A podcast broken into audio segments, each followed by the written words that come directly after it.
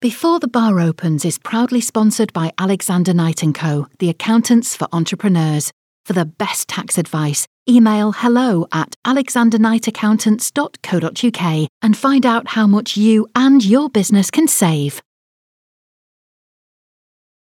This is a special bonus episode of Before the Bar Opens with me, Emma Clarke.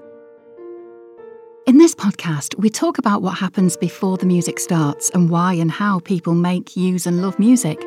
So, in this episode, I'll talk you through a piece I've written, why I wrote it, how it'll be used, I hope, and the music I love that I used as inspiration. I had an idea for a piece of music that was going to be challenging to write. The concept for the composition was going to be how each decision, every action we take, has a potential opposite outcome. How a thing can have two possible fates. I wanted a stable bass line with two completely different melodies sitting on top of it. I wanted the piece to sound like two parallel universes singing next to each other. I started off writing a simple sketch for the idea, just using a violin, a piano, and a drum. It was pretty basic, but it did the job. If you'd like to hear it, I've put a link in the show notes. Once I'd finished the sketch, I wanted to have a go at orchestrating it. At the time, I was very new to orchestration. This was actually the second piece I'd ever orchestrated. And honestly, I barely knew what I was doing, but I could hear in my head exactly how I wanted it to sound. It was as if all the notes were already there. I just had to find the right mental code to unlock all the sounds so I could fully hear it. I love the process of orchestration. I begin by thinking about the colours and textures of the music and how I'd want it to feel if I could touch it and feel its curves and rough edges. For me, when I orchestrate, it's like a synesthetic process. I mean, you know, I hear myself say this and it sounds really pretentious and dodgy, but honestly, that's how it is for me. I just see it in colours and shapes and textures, and I kind of feel it, I sense it. I sense the music in my body it's a really weird thing. I can't explain it properly, but I know how I want it to sound because I feel it physically. I wanted the piece to morph into a different feeling and become something else, become something darker. And this was a good way for me to practice transitions in orchestration. I decided to call the piece How Slender the Margins because the margins between two different outcomes are very, very slender. That was the thinking behind it. And I imagine it as a theme for a film noir. I like to visualise what might go with my music, so I had the kind of cinematography in my head that's in the film In the Mood for Love, directed by Wong Kar Wai. I hope I've pronounced his name right.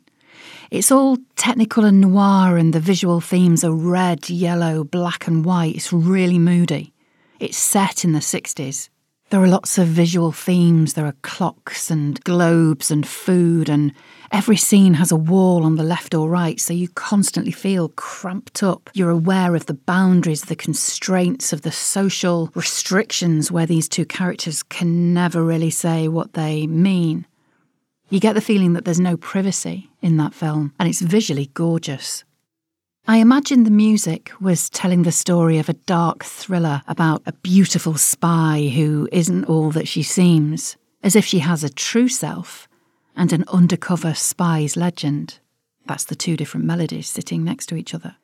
I imagine the cinematography would be by Gordon Willis because, you know, why not? This is my musical cinematic fantasy, so who's going to argue? If you want to see examples of Gordon Willis's cinematography, I'll put links in the show notes.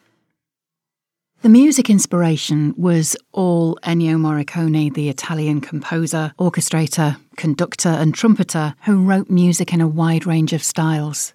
He was so versatile, so prolific, just brilliant. With more than 400 scores for cinema and television, as well as more than 100 classical works, Morricone is widely considered one of the most prolific and greatest film composers of all time, and I think he was a genius. He's the guy who did the music for The Good, the Bad, and the Ugly, Cinema Paradiso, and Once Upon a Time in the West, to name but three.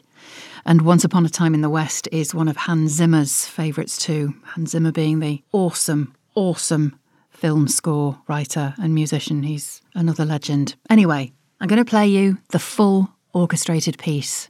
I really hope you like it. It was top fun to do, and I learned loads doing it.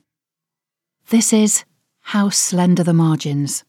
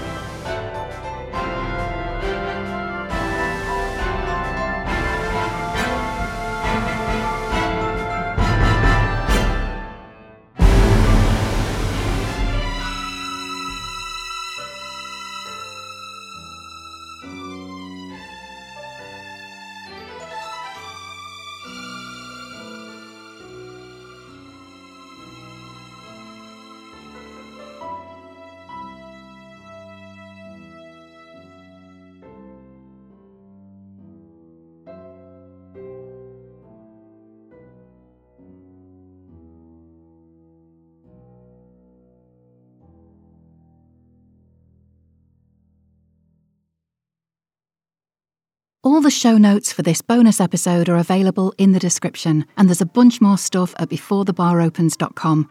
You can follow me on Twitter, Facebook, Instagram, whatever you like. I'm at Emma B. Clarke, and there's an E on the end of Clark. Before the Bar Opens is created by me and is produced by Rick Watson. I compose the theme music we use on Before the Bar Opens, and you can hear the full piece on our website, beforethebaropens.com.